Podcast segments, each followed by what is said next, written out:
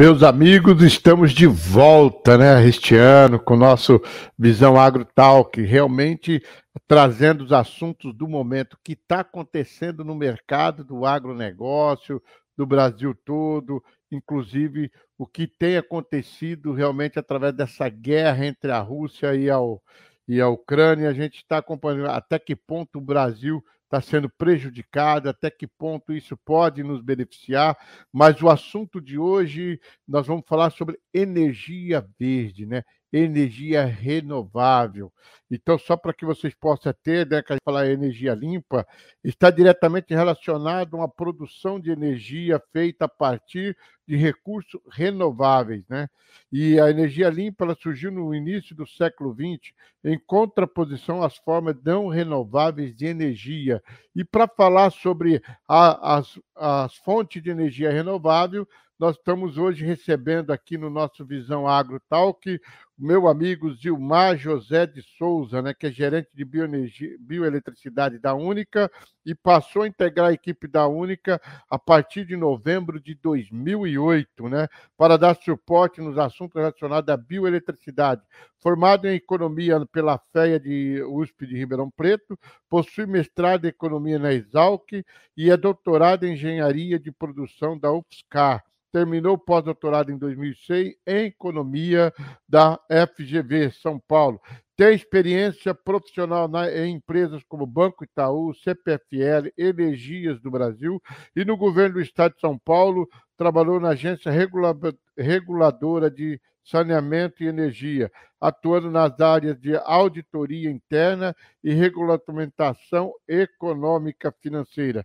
Trabalhou também em várias faculdades e universidades, como Mackenzie e Oswaldo Cruz, e, por último, atuava como professor e pesquisador no Departamento de Economia Rural da Unesp de Jabuticabal, nas áreas de agroenergia e finança. Bem, meus amigos, bom dia. Como que vai você, Gilmar? Tudo bem contigo? Bom dia, Alex. Tudo bem. Muito obrigado aí pelo convite. Então, para nós é uma honra aqui da Visão Agro, né? Porque realmente a gente já está aí há 20 anos no mercado do setor de agronegócio, principalmente na especialidade do setor sucroenergético, e hoje falando sobre esse assunto, né? Nós, nós definimos que nesse mês nós vamos falar sobre energia renovável, né? Energia verde, que realmente está tomando conta do Brasil. E a gente, quando a gente vê falar assim a nível mundial, pessoal fala do meio ambiente, de recursos naturais, e a gente vê que ainda o mundo, 90% do país ainda usa energia fóssil. E o Brasil vem surpreendendo que a média, quase 50% da energia do Brasil hoje é renovável. Fala um pouquinho sobre a energia renovável, Gilmar. Sim, certamente o Brasil é exemplo em termos de uso de energia renovável na sua matriz você acabou de citar, nós estamos aí com algo ou caminhando para 50% do nosso, das nossas necessidades energéticas com energia renovável e ganha uma dimensão de destaque, porque a principal uh, são os produtos da cana, justamente com etanol e a bioeletricidade, a energia elétrica e térmica usada para produzir açúcar e etanol. Então, esse é um exemplo muito bem-vindo a nível mundial, uma, e eu chamo a atenção dentro da matriz elétrica, pensando não só em transporte, mas pensando em energia.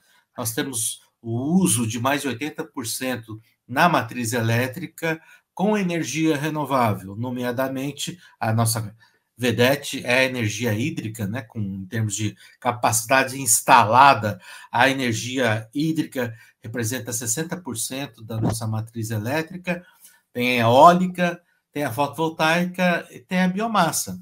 A biomassa da cana, biogás, e em termos, em termos de mundo, né, se a gente pensar, realmente o Brasil é um show, é um, em termos de destaque, de sustentabilidade, é um, realmente um exemplo muito bem é, vindo, tanto na matriz de energia, por conta dos produtos da cana, principalmente, quanto na matriz elétrica, aí por conta das renováveis, hídrica, eólica, biomassa e solar. Alex.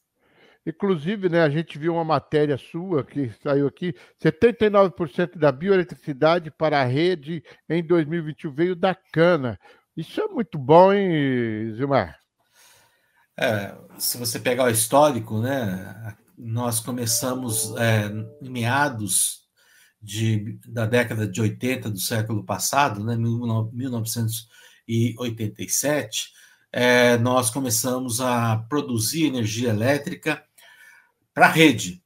É, historicamente, é, o setor sucroenergético é autossustentável, né? ele produz a sua própria energia, tanto elétrica quanto térmica, para a produção de açúcar e etanol. Mas desde 1987, nós estamos produzindo, produzindo excedentes para a rede elétrica. Começamos aí, na verdade, com escambo, né? A gente entregava energia elétrica na safra excedente e na entre safra a gente consumia, né, aquele saldo que tinha na, na, produzido na safra.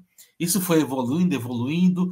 Hoje começamos com quilowatt-hora, hoje falamos em terawatt-hora, Alex. Então hoje nós, se você pegar o dado do ano passado, produzimos mais de 20 terawatt-hora. Isso dá o equivalente a 4% do consumo de energia elétrica do Brasil o ano inteiro, o ano de 2021 inteiro, ou atender mais de 10 milhões de residências o ano passado. Então, realmente foi um grande salto que nós estamos, é, que nós promovemos e ainda temos um grande potencial pela frente, Alex. Você vê como que as coisas são, né?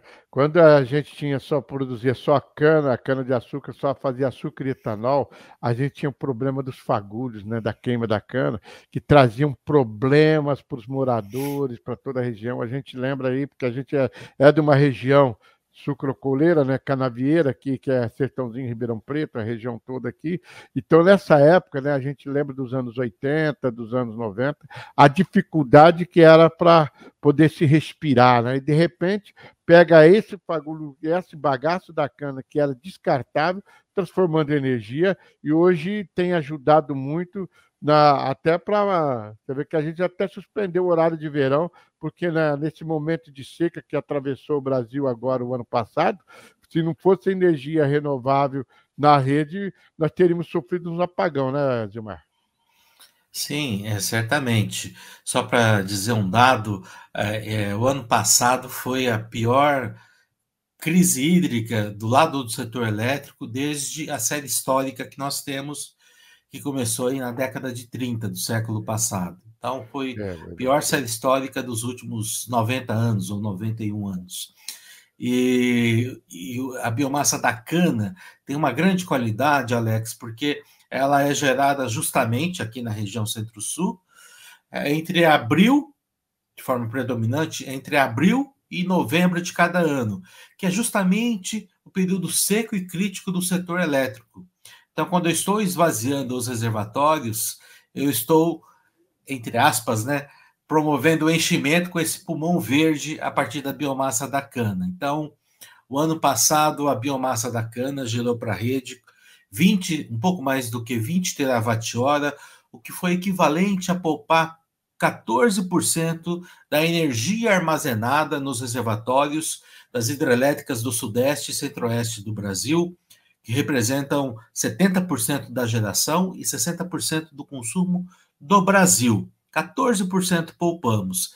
A expectativa, Alex, era que é, estava tão crítico que a expectativa era que chegássemos em dezembro com menos de 10% nos reservatórios do Sudeste e Centro-Oeste. Então você veja a contribuição que a biomassa da cana deu ao longo de 2021, mesmo com a quebra da safra, que aconteceu na região Centro-Sul, a nossa contribuição foi muito relevante.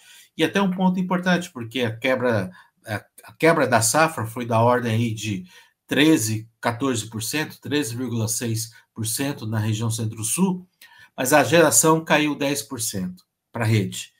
Então, a gente, o setor se esforçou para tentar, mesmo com uma quebra de safra muito forte, tentar gerar, manter a geração ou não cair tanto eh, como foi a quebra da safra. Então, o setor está de parabéns, no sentido de ter ajudado muito o Brasil ter enfrentado essa crise hídrica pior da série histórica dos últimos 90 anos, Alex.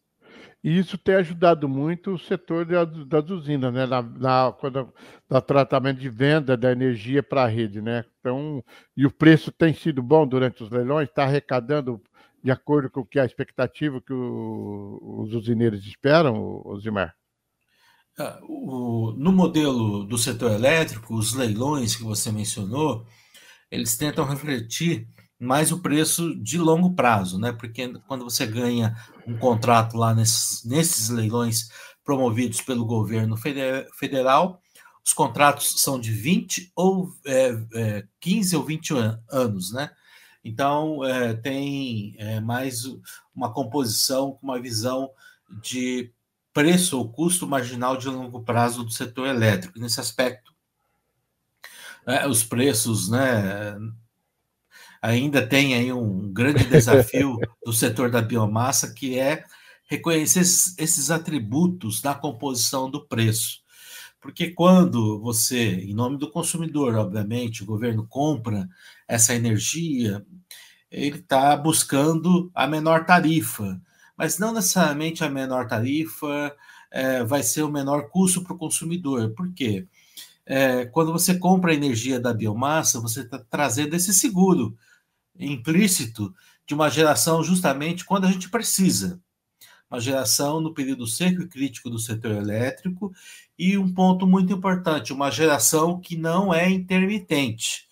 Diferentemente das nossas co-irmãs, eólica e fotovoltaica, a nossa geração, começando em abril, vai firme, quase que como uma linha reta, né? Até novembro. Em algumas usinas, estamos gerando, às vezes, por 11 meses, dependendo da configuração tecnológica. Então, é um atributo muito importante que deveria ser refletido no preço dos leilões. E um terceiro atributo que vale a pena mencionar é justamente você evitar emissões. Nessa continha que eu passei para você de termos gerado, gerado um é. pouco mais do que 20 terawatt-hora de excedente para a rede, nós evitamos as emissões em 2021 de 7 milhões de toneladas de CO2 para a atmosfera. Para ter a mesma economia, nós teríamos que plantar por 20 anos quase 50 milhões de árvores. Então, esses benefícios ainda, o setor está passando por uma, setor elétrico, por uma modernização, uma discussão no Congresso, justamente para tentar reconhecer esses, esses atributos da biomassa, do biogás também, porque isso é importante na hora da composição do preço dos leilões, porque é nos leilões, Alex, que normalmente é, você consegue um contrato de longo prazo que vai ajudar na financiabilidade de todo o projeto, né? Então é importante a gente abrir esse espaço que ainda carece de uma atenção maior por parte do governo federal para a biomassa e biogás. No seu entendimento, o que, que falta o governo reconhecer? O que está pegando nisso? Porque realmente acabou virando um negócio também do setor, né? O usineiro passou a ter mais uma fonte de renda, né? De uma coisa que era descartável e hoje é produtivo, né, Osimar? É, é, o, é o terceiro negócio do setor e Exato. as usinas é, pensam numa análise de portfólio, né, Alex? Então, é, para você montar uma usina nova ou fazer uma ampliação, para produzir mais etanol, açúcar, você tem que pensar na energia elétrica. Então, você analisa, ah, faz uma análise de portfólio. Então, a energia elétrica é um ponto muito importante na viabilidade, não só da energia elétrica, que é muito bem-vindo do lado da matriz elétrica, mas também da viabilidade do etanol, que é importante na matriz de transporte, claro. de energia e do próprio açúcar, em termos de economia, exportação e segurança alimentar. Então, é muito importante pensar, Alex, o governo com uma política pública para o setor sucroenergético. Aí tem essa iniciativa muito importante do Renovabil, que precisa ser cada vez mais fortalecido, mas pensando apenas no setor elétrico, que é mais a minha seara, é, é aquilo que eu acabei de indicar. Nesse processo de modernização que estamos vivenciando, é tentar trazer aí é, o reconhecimento desses atributos importantes. Primeiro, é uma geração complementar à fonte hídrica no período seco e crítico do setor elétrico, é uma energia renovável, evita emissões, É uma energia não intermitente. Quanto mais biomassa e biogás na matriz, mais eu consigo ter eólica, fotovoltaica, porque eu ajudo na segurança do sistema. Então, somos sinérgicos. É, mas é muito melhor ter uma biomassa, biogás, dando lastro para uma eólica fotovoltaica do que uma térmica a carvão. É, outro, outro ponto importante, o quarto, é uma geração descentralizada, próxima ao centro consumidor. Nós estamos aqui na região de Ribeirão Preto, uma das mais importantes em termos de formação do PIB do país, do estado de São Paulo, e um grande centro consumidor. Então, onde está a cana, normalmente você tem é, uma grande concentração de consumo, que é a região centro-sul do país.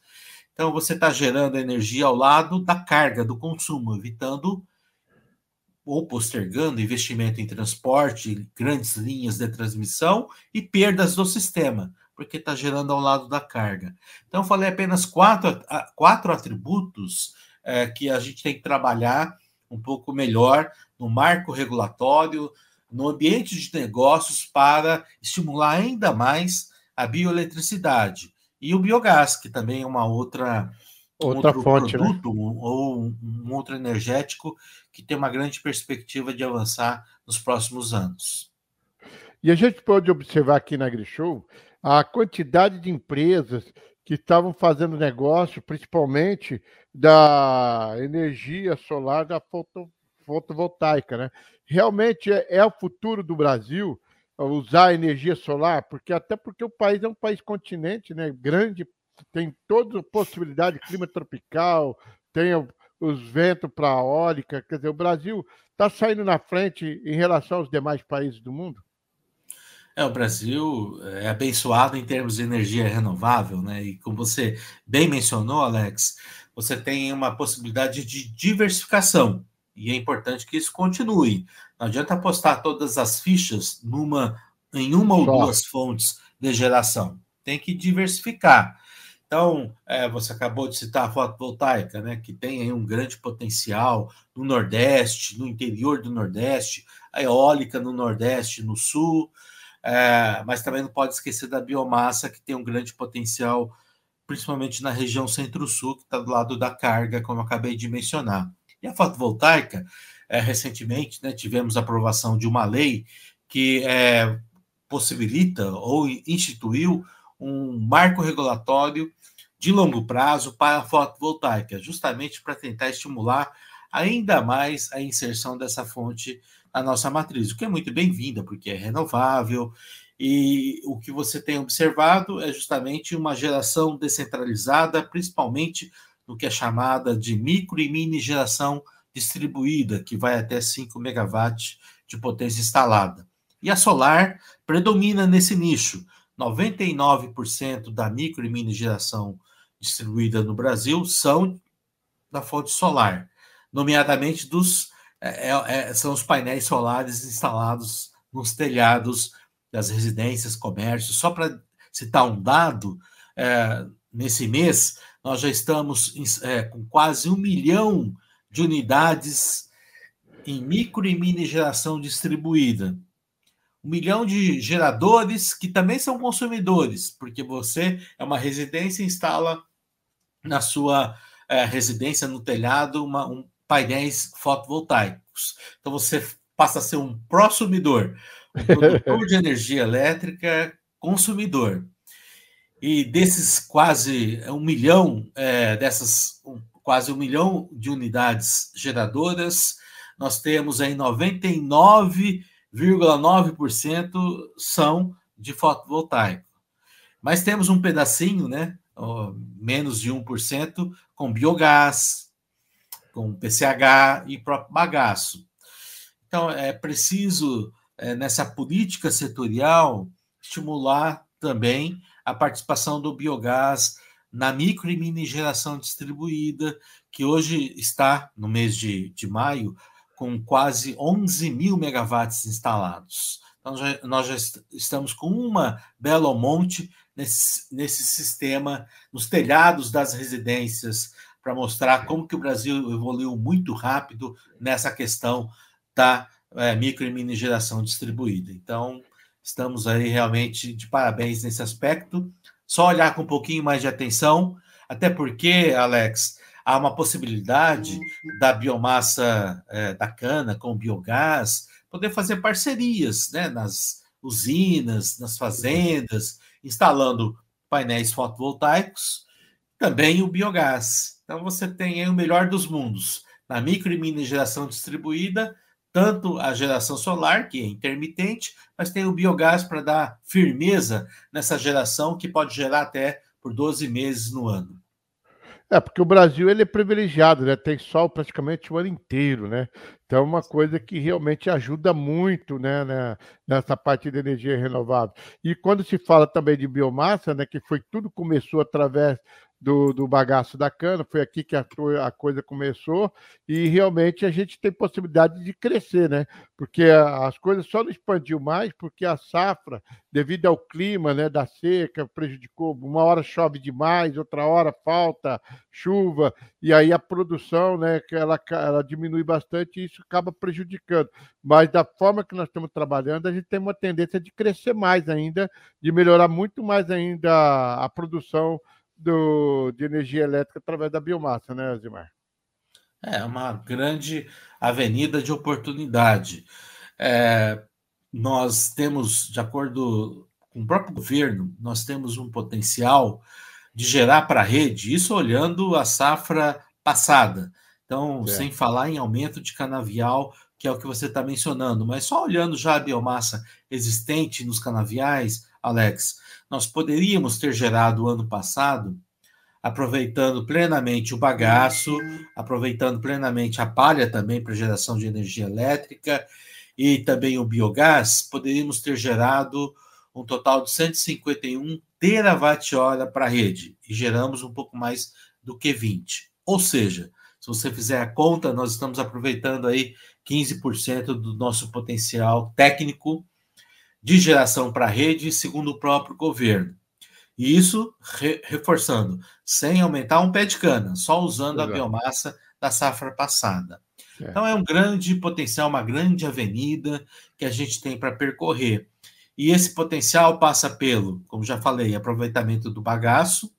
Esse é um ponto importante, Alex, porque nós temos aí 60% das usinas exportando energia elétrica para a rede mas ainda tem 40% que não exportam, que já fazem, cumprem um requisito muito importante, que é atender o alto consumo.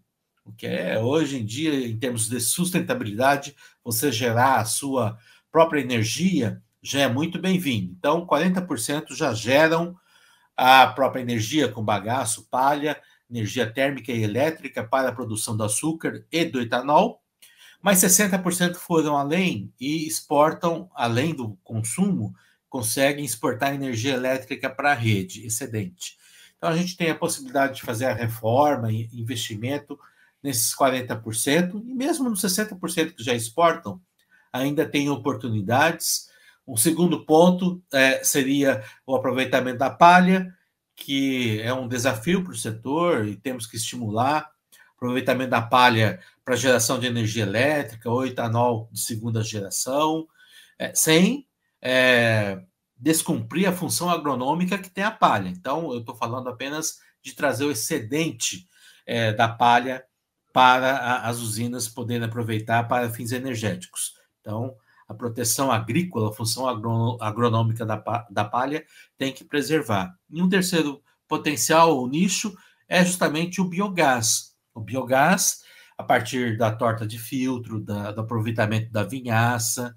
É, você tem a possibilidade de po poder produzir tanto o biogás para gerar energia elétrica, quanto com sistemas de purificação produzir o biometano, que aí vai poder ajudar na cadeia, na matriz de transporte, até substituindo ou contribuindo para a substituição da parcela diesel na, uh, no, uh, nos maquinários e veículos das usinas. Então, como você bem mencionou, é uma grande avenida de oportunidades que o setor tem, o que é muito bem-vindo. E a AgriShow, recentemente, é, que você participou aí de forma brilhante, é, mostrou isso. Mostrou que o setor tem apetite, tem tecnologia e certamente vai avançar nos próximos anos, porque a pauta da, da bioenergia, da sustentabilidade, da economia circular é inevitável. É, não, não tem como voltar atrás, só ir para frente, né, Alex? É, e realmente uma das coisas que a gente viu ali na, na, na, na AgriShow foi a, a, a grande novidade a vinhaça, né? Que, tá, que era jogada para poder, poder melhorar a qualidade da terra, que era praticamente descartável, e hoje está sendo usada aí para poder fazer geração de energia. Então, quer dizer, isso mais um produto que vai ajudar o setor sucroenergético. Pode ser, é, a gente estima, né, é, que possa ser o quarto produto do setor. Então, é, você tem açúcar, etanol... Né? Hã? Sempre surpreendendo o setor, Sempre, né? Sempre trazendo alguma novidade, né? É, quando você acha que a fronteira de tecnologia chegou no setor sucroenergético, ela dá mais um pulinho, né? Então, é o DNA do setor sucroenergético, investindo em P&D, pesquisa, desenvolvimento e inovação. Então, é um show esse setor do Piniquim aí, formando centros de excelência aqui em Sertãozinho, Ribeirão Preto, Piracicaba, no Brasil como um todo. Mas no caso do biogás é muito importante, a gente espera que seja o quarto produto, tá? açúcar, etanol, energia elétrica e o biogás. E o biogás tem pelo menos duas rotas importantes, né? O biogás, que eu acabei de mencionar, podendo produzir energia elétrica, biogás bruto, né, a partir da vinhaça, da torta de filtro, e, e de acordo com o governo, é, próprio governo, a partir de cálculos da única que nós fazemos, nós temos o potencial nessa vertente de energia elétrica usando a biomassa já existente, sem falar novamente em aumento de canaviais, com a torta de filtro e a vinhaça, a gente poderia ter gerado 18 terawatt-hora. Isso daria para ter atendido 12% do consumo residencial do Brasil o ano passado. Então, você vê o, né, o vigor que tem essa rota biogás produzindo energia elétrica. Mas tem outra rota também que eu já mencionei, que é você investir em sistemas de purificação e você produzir a partir do biogás bruto o biometano. E nessa rota, você tem a possibilidade, de acordo com o próprio governo, de produzir aí 4 bilhões né, é, de metros cúbicos é, por ano, que daria para atender 53% do consumo de diesel fóssil é, no ano no setor de agropecuária, de acordo com o governo federal. Então, é um grande benefício que nós temos aí com o biogás a partir da vinhaça, da torta de filtro, como você bem é, mencionou, Alex. Bem, meus amigos, nós continuamos falando aqui com o Zilmar né, de, da, de Souza, que é da gerente de bioeletricidade da Única, e é um assunto super interessante, né? Quando para vocês que estão acompanhando a gente, eu quero dizer para vocês o seguinte, que o setor sucroenergético é um setor muito apaixonante, porque eu, quando acompanhei, eu comecei a acompanhar o setor sucrocoleiro, a gente só fazia o quê? Álcool, que era, era destilaria, fazia cachaça e açúcar. E, de repente, numa crise do, petróleo, surge o Brasil aí com pro álcool e aí vem o etanol. E a gente achou, como ele disse agora, o Zimar, quando a gente pensa que fechou a porteira, aí surpreende, aí vem a bioeletricidade, aí vem agora o biogás, quer dizer, sempre buscando, quer dizer, a gente não consegue dimensionar aonde isso vai parar. E eu lembro, Zilmar, em 2007, 2008, que explodiu aqui, né, o setor sucrocoleiro estava bombando, falava-se em construir mais 150 unidades naquela época, se não tivesse estourado a bolha dos bancos lá do, dos Estados Unidos, né, que deu aquela, aquela crise que realmente mexeu com toda a estrutura mundial naquela, naquela oportunidade. Né? Eu fico imaginando, se nós tivéssemos conseguido fazer 150 unidades a mais, o que seríamos hoje, hein? Quanta é. coisa não poderia ser feita hoje, hein? É, e como teria sido importante, por exemplo, o ano passado, né? Exato. É, nós temos uma conta aí bilionária para o consumidor pagar, porque tivemos que usar de forma integral óleo combustível, é, térmicas a gás, carvão, despachadas o ano inteiro para poder ter a garantia do fornecimento. É óbvio que isso acabou resultando numa conta aí bilionária que o consumidor vai ter que pagar ao longo dos próximos anos. Então, se é, aproveitando essa, essa, sua ótima análise, se tivesse entrado em operação todas aquelas usinas, tivéssemos fortalecido o papel do etanol na matriz de forma contínua, não numa política de stop and go, ou seja, uh, vamos agora todo mundo em 2008 produzir etanol, depois uh, tira o ambiente favorável de negócios para o setor sucroenergético e desarticula toda uma cadeia, depois retoma. É, essa gangorra é muito ruim para um setor intensivo em bens de capital como é o setor sucroenergético, tanto na parte de etanol quanto energia elétrica. Então, você tem toda a razão, um ponto muito bem levantado para você. Ah, o quanto que a gente poderia ter poupado em termos financeiro e também de emissões, né? Porque você despachar todo o, o parque térmico 24 horas, o ano inteiro, como foi o ano passado, eh, não foi muito favorável do ponto de vista da sustentabilidade. Então, é importante ter, a partir da sua fala, Alex, é importante ter esse planejamento eh, mais de longo prazo para o setor. Eh, e reconhecer os atributos, novamente, do etanol, do biogás, da bioeletricidade, pensar no longo prazo para poder estimular, termos um ambiente favorável de negócio, porque é um setor intensivo em bens de capital e é necessário você ter uma diretriz, previsibilidade de qual o papel de cada um dos nossos recursos, etanol, energia elétrica e biogás, nessa matriz de energia. Entendo que só assim a gente vai conseguir aproveitar esse enorme potencial que eu acabei de mencionar, que nós temos não só do lado da energia elétrica, mas do setor de energia como um todo aqui é, na matriz é, canavieira, Alex. É verdade, viu, Zilmar? Inclusive, né, a gente, a gente vê que o Brasil foi pioneiro em tudo, né, para transformar o, o, etanol em combustível, né? Hoje ajuda muito, né, no preço da gasolina. Você imagina quanto está o preço da gasolina lá fora e o Brasil ainda está um pouco alto aqui para nós, mas se não tivesse o etanol, imagina o preço que nós estaríamos pagando hoje no litro da gasolina, né?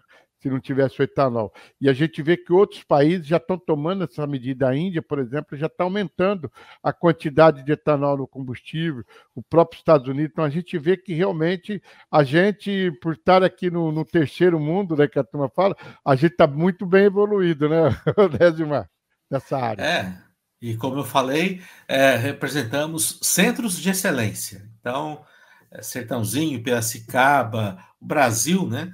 Representam, representam centro de excelência nesta área. É, eu vou citar um dado aqui, puxando para a energia elétrica. É, recentemente, a gente soltou um relatório aqui na Única, mostrando, mostrando a nossa geração para a rede nos últimos 10 anos, 2012 a 2021. Nós geramos para a rede 200 terawatt-hora nesse período, nos últimos 10 anos, o que daria para atender o mundo só com a energia excedente, nem estou falando do alto consumo, o, daria para atender o mundo por três dias, as necessidades do mundo por três dias de energia elétrica. A União Europeia por 25 dias, a China por 13 dias e a Argentina por quase dois anos.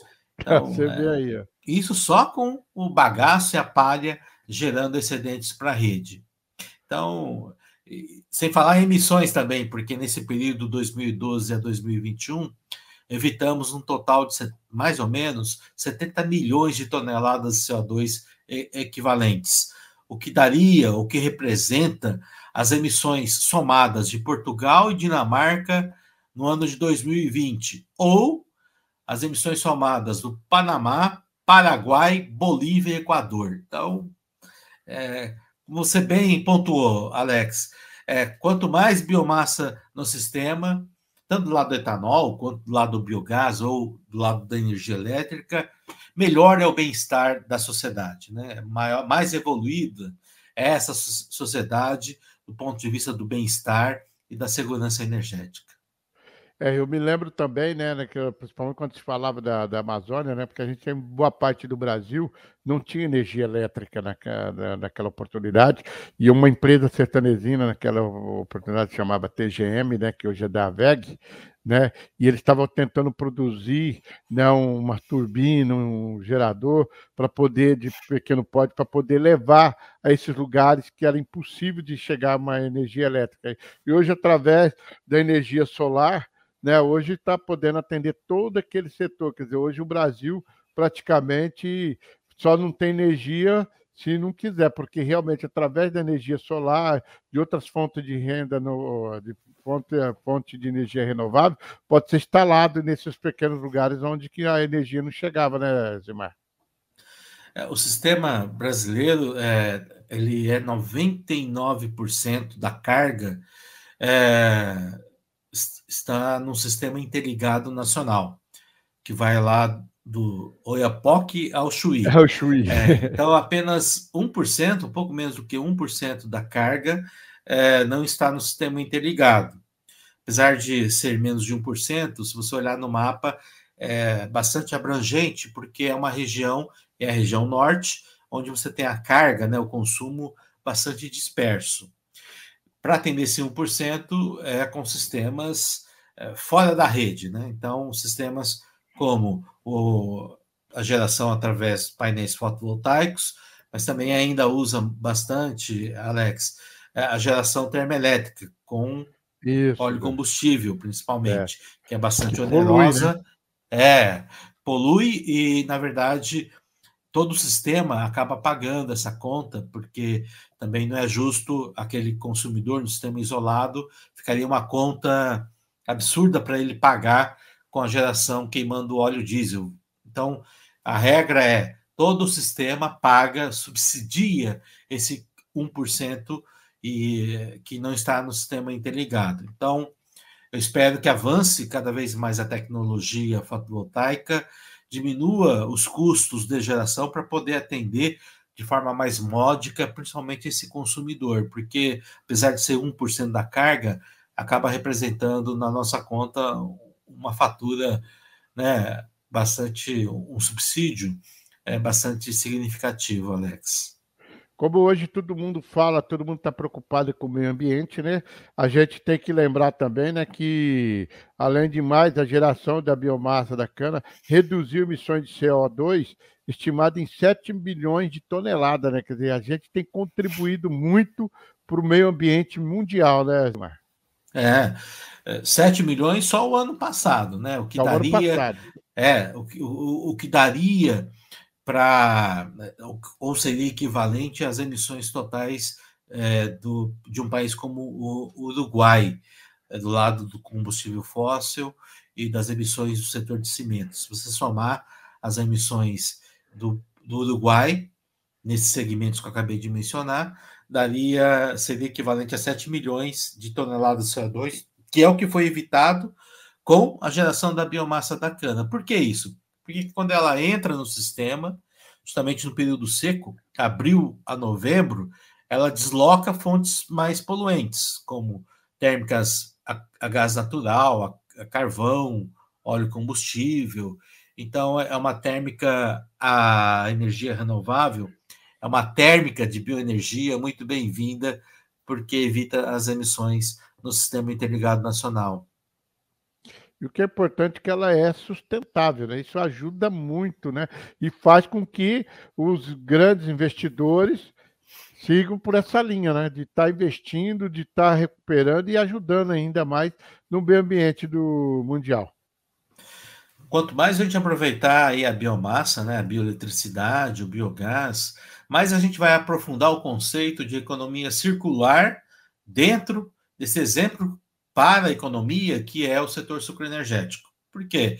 Como você mencionou lá no começo, né? Com a, a cana processada, a gente acaba aproveitando quase tudo, né? Então, você tem aí uma possibilidade de aprofundar o conceito de economia circular muito grande, aproveitando todos os recursos, resíduos, e reinjetando a nossa economia de forma renovável e sustentável, com etanol, com açúcar, com com a energia elétrica, energia térmica, o biogás e o biometano.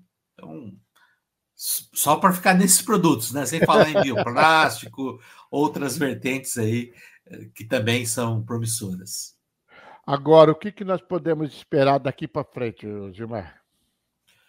É, como eu mencionei, o setor elétrico, nesse exato momento, Alex, passa por uma discussão de modernização. A ideia é, no setor elétrico é você fortalecer mais a figura do consumidor livre. Hoje, é, em torno de é, um pouco menos de 70% do nosso consumo está no ambiente cativo, que são as residências, pequeno, pequenos comércios, indústrias, que não podem escolher o seu fornecedor de energia e são, de, de forma compulsória, obrigados a comprar da distribuidora local.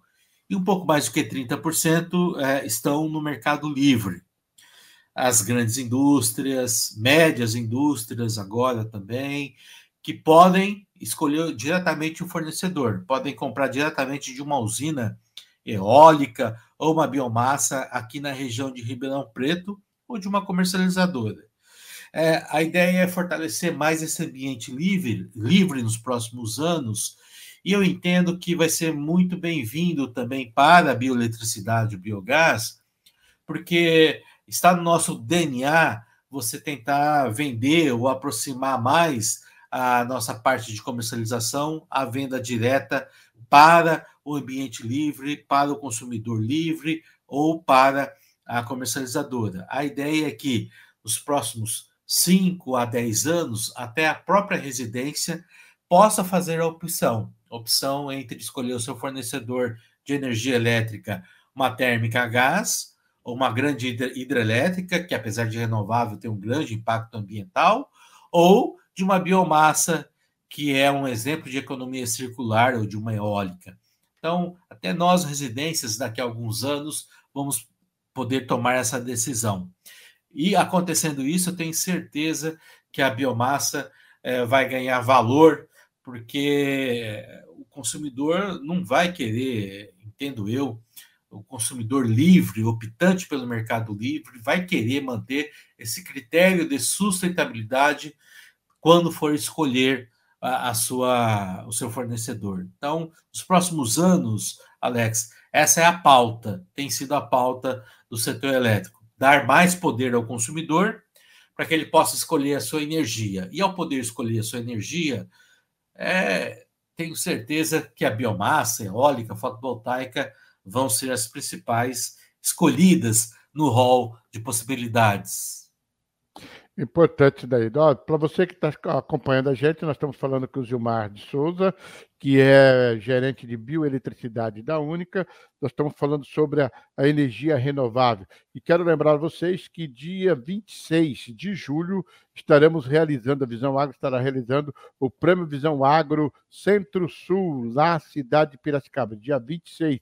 E também já está marcado também para a realização do Prêmio Visão Agro Brasil, dia 8 de dezembro em Ribeirão Preto. Então, as pesquisas já estão rolando, né? Inclusive, o Gilmar se não foi informado, a gente está convidando você para fazer parte do jurado, Zimar. Você já fez parte do jurado do, do, passado, do ano passado, e nós estamos reservando esse convite para que você possa fazer parte do nosso jurado técnico, juntamente com o Roberto Rodrigues, juntamente com o Marcos Landel. Então, muitas personalidades do agronegócio, da energia renovável, participando na escolha das melhores empresas e usinas e personalidades que fazem girar esse mundo do setor sucroenergético. Então, Gilmar, agora para a gente estar tá finalizando, né? Infelizmente a gente vai chegando, o papo está gostoso, está passando muito rápido. Agora, o que o consumidor mais quer é pagar menos. E quanto mais a gente trazer energia renovável,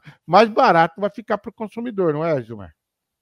Olha, certamente, e como é, nós comentamos, Alex, a nossa geração, a geração da biomassa da cana, é como se fosse um seguro, um seguro em momentos críticos, como exemplo o ano passado. Então, Exato, então, quanto mais E você, eu acho que foi muito feliz ao pontuar, ah, se tivesse entrado, é, tivéssemos tirado do, papel aquelas usinas, tivéssemos, tivéssemos mantido uma política de estímulo ao etanol sem interrupção, como aconteceu pós 2008, e a, aquele movimento tivesse permanecido, é, você teria tido uma geração muito maior o ano passado de energia elétrica para a rede a partir da biomassa da cana, e hoje, ou nos próximos, próximos anos, o consumidor está, vai, teria pagado né, uma conta um pouco menos onerosa do que está sendo Mais previsto. suave, né? É, porque é uma energia renovável, sem, sem contar esse critério ainda, e que hum. entra justamente nesse período crítico do setor elétrico. Então, entrando essa geração eólica, fotovoltaica, mas a biomassa da cana tem um atributo que tem que ser reconhecido porque ela é não intermitente nesse período. Então, diferentemente da, das nossas co-irmãs, né, que tem uma geração que vai lá em cima, de repente, na próxima hora, vai para o piso, a nossa geração é contínua. Então, para o operador nacional do sistema, quanto mais biomassa no seu portfólio para atender o, o, o, consumo nacional, melhor é. O resultado final é uma conta mais módica, porque não tenho que despachar térmicas mais onerosas a, óleo combustível, carvão ou mesmo gás natural, que é um pouco menos agressiva do ponto de vista ambiental, mas não é renovável e é mais onerosa que a biomassa da cana. Como é importante ter pessoas como você que atuam no, no, no setor de bioenergia, né? Porque eu, eu, me lembro, Zilmar, uns quatro, cinco anos atrás, quando você esteve aqui juntamente com o Nilton Duarte, que é o presidente da COGEM, vocês falaram da, daquela época lá que até 2050 cada casa geraria sua própria energia e a gente vê que está caminhando para isso, né? Principalmente com essa energia solar, né? A fotovoltaica. Né? Então a gente começa a entender. Daquela época, vocês já falavam isso e a gente não tinha ideia do que poderia ser.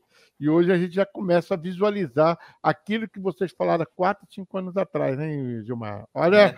a visão, né? E, e, mesmo nós, especialistas, né, que já falávamos lá na, na época, né, dos, que atuam é, que nós que atuamos no setor elétrico, fomos pegos de surpresa, porque é, a gente previa, né, é, sabia que isso ia acontecer, mas não na velocidade que tem acontecido. Então, isso é muito bem-vindo, né? Painéis fotovoltaicos, e é uma oportunidade também para as usinas, né? O setor sucroenergético tem essa possibilidade, como já mencionei, de fazer parcerias, montar também painéis fotovoltaicos, junto com biogás e aproveitamento do próprio bagaço, dando uma geração quase que firme o ano inteiro, vamos supor, em algumas usinas, com biogás, painel fotovoltaico, aproveitando também o bagaço, a palha, acaba sendo aí uma biorefinaria, né, Alex? Etanol, é, açúcar, energia elétrica a partir do biogás, painel fotovoltaico, biometano, bioplástico, etanol de segunda geração. Quer dizer, Olha como eu falei, coisa, a fronteira, hein? cada vez mais que a gente quer alcançar de, de pesquisa de PD, ela dá mais um pulinho. É, eu, eu só para te comunicar, né, o próximo entrevistado meu será o Nilton Duarte, né? Que nós ah. estamos fazendo aqui o Visão AgroTalk com ele, né? Depois de, depois de você, nós estaremos falando com ele semana, na próxima semana com ele, falando sobre esse, né? Porque nós pegamos o tema aí, vamos falar durante 30 dias sobre esse tema, que realmente é o que está revolucionando, o que está trazendo a esperança, não só o povo brasileiro, mas o povo mundial, principalmente quando se fala de meio ambiente, quando se fala de melhor qualidade qualidade de vida, quando se fala de energia limpa e renovável, a gente tem que realmente buscar os especialistas que possam explicar para a gente, porque muita gente não sabe o que é isso, né? Não sabe da importância que tem a energia limpa e da onde vem, como é gerada e como é feita. Então, para a gente é importante trazer pessoas como vocês para poder esclarecer e mostrar para nós é viável, tem condições e o Brasil vai mais uma vez surpreender o mundo através da sua energia no, é, renovável, é, energia limpa e renovável. Então, isso é muito importante para nós. Gilmar, quero agradecer realmente a sua presença nesse bate-papo gostoso e muito esclarecedor. Eu que agradeço, e só para deixar um recado, na verdade, Alex, é, são exemplos que né, você mesmo desenvolve, porque nós, pegando o seu gancho aí da última fala, nós precisamos contar essas histórias, que são boas histórias, da economia circular, do setor sucroenergético. E você, Alex, com seu programa, sua atividade, tem sido um expoente em contar essas histórias. Então, Exato. eu que agradeço pela, pelo seu profissionalismo e apoio aí ao setor, divulgando essas boas histórias. Vamos continuar nessa batalha, né, Alex? E já Obrigado. quero aproveitar, deixar para você anotar na sua agenda, dia 26 de julho, para você estar presente conosco no Prêmio Visão Agro Centro-Sul, em Piracicaba. Coloca Opa. na tua agenda já, que você já está convidado, tá ok? Um. Um abraço. Valeu. Obrigado a todos e todas.